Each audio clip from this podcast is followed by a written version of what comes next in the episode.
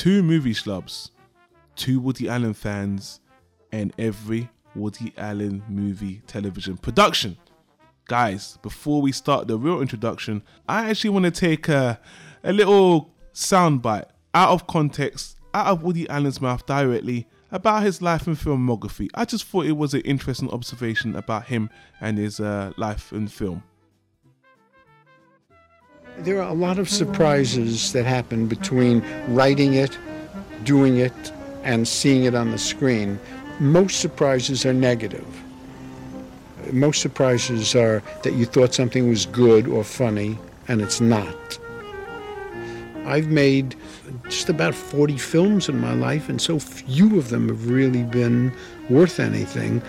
Because it's, it's not easy. If it, if it was easy, it wouldn't be fun, it wouldn't be valuable.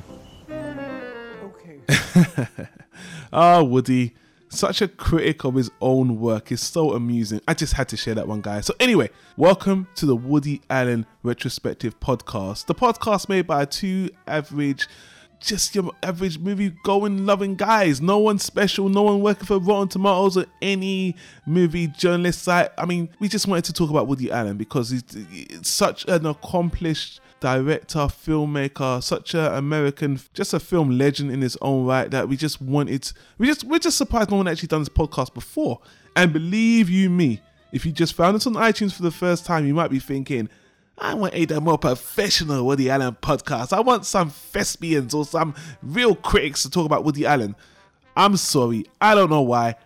It's not out there yet. So maybe if we get this thing started, someone of more higher acclaim, higher quality. I, I don't know, guys. I don't want to put our I don't want to put our discussion down because you know what?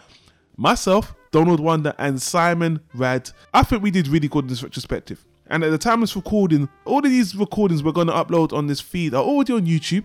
They're already out there on a podcast, but we're doing this again in a single feed on his own podcast because it was a bit of a mess before. So, guys, we did create the website woodyallenretro.com. That's our website where we do feature each and every discussion as well. So, if you want to be see the visual collection, go to woodyallenretro.com. And you know what? Why don't you just hear a little snippet of what's to come for me and Simon?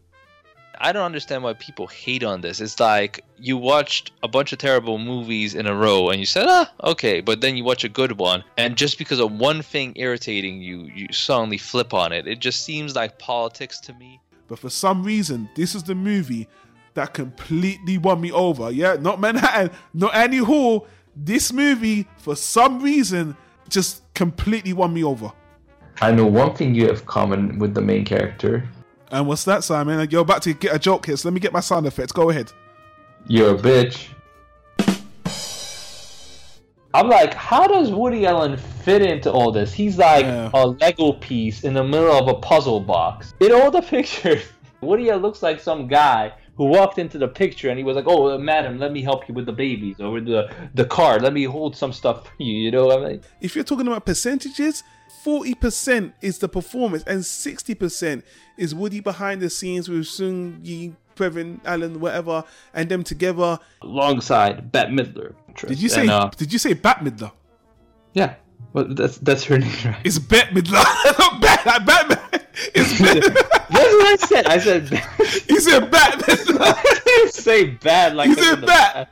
Rewind the tape. Rewind the tape, Jay. I'm rewinding the tape so you guys can You hear that. I was more interested in the making of the movie and Woody's thought process and all the stuff I read about this movie a bit more than the movie itself, to be honest with you. What do you think of that? Why do you think this is Interiors is better than this? Well, one thing Interiors has over this is uh, Diane Keaton, for one. Of Like, course, how, how, of how are you course, gonna make a movie of if If you're turned down by that, you say, you know, I like my experimental Woody Allen. I like when Woody Allen just throws stuff out there. There's some stuff in, in here that's quite innovative. and that's just a taste of the banter me and Simon had. We're very critical in this retrospective. We do not love everything, and you might be surprised at some of our favorite and most disliked Woody Allen movies. You know, this was a lot of fun to do. I would love to do this again. Guys, give us your feedback, constructive feedback on our podcast, whether you agree or disagree. We don't have to agree. We actually like it when we don't see eye to eye and we've got different perspectives. We can learn from each other, guys. So, again, average moviegoers doing a retrospective. Save the hate. please, I know there's some really snotty Woody Allen fans out there. Save the hate for a publication or a more professional team that deserve it. Know what you're getting into with this retrospective, but you know what? If you don't give a shit, you just want to hear us talk about it, then thank you for listening, guys. Thank you for joining retrospective. We had a lot of fun, and we're gonna follow Woody Allen you know, till the end of his days because we do respect him. I'll be all this controversy, and oh, believe me, we have podcasts about Mia Farrow, Dylan Farrow, the whole Me Too movement, all of that. We're not shying away from Woody Allen. We're not trying to separate the artist from the art. We talk about it all, guys. So you're in for a treat. Thanks for watching. I'm going to get the hell out of here so you can listen to the first episode we recorded way back in 2016 when we were just reacquainting ourselves with Woody Allen. And Simon himself wasn't a big Woody Allen super fan, but at the end of the retrospective, why don't we see how he comes out the other end? All right, guys, this is long enough. I'll see you on the next one. Take care. Peace out.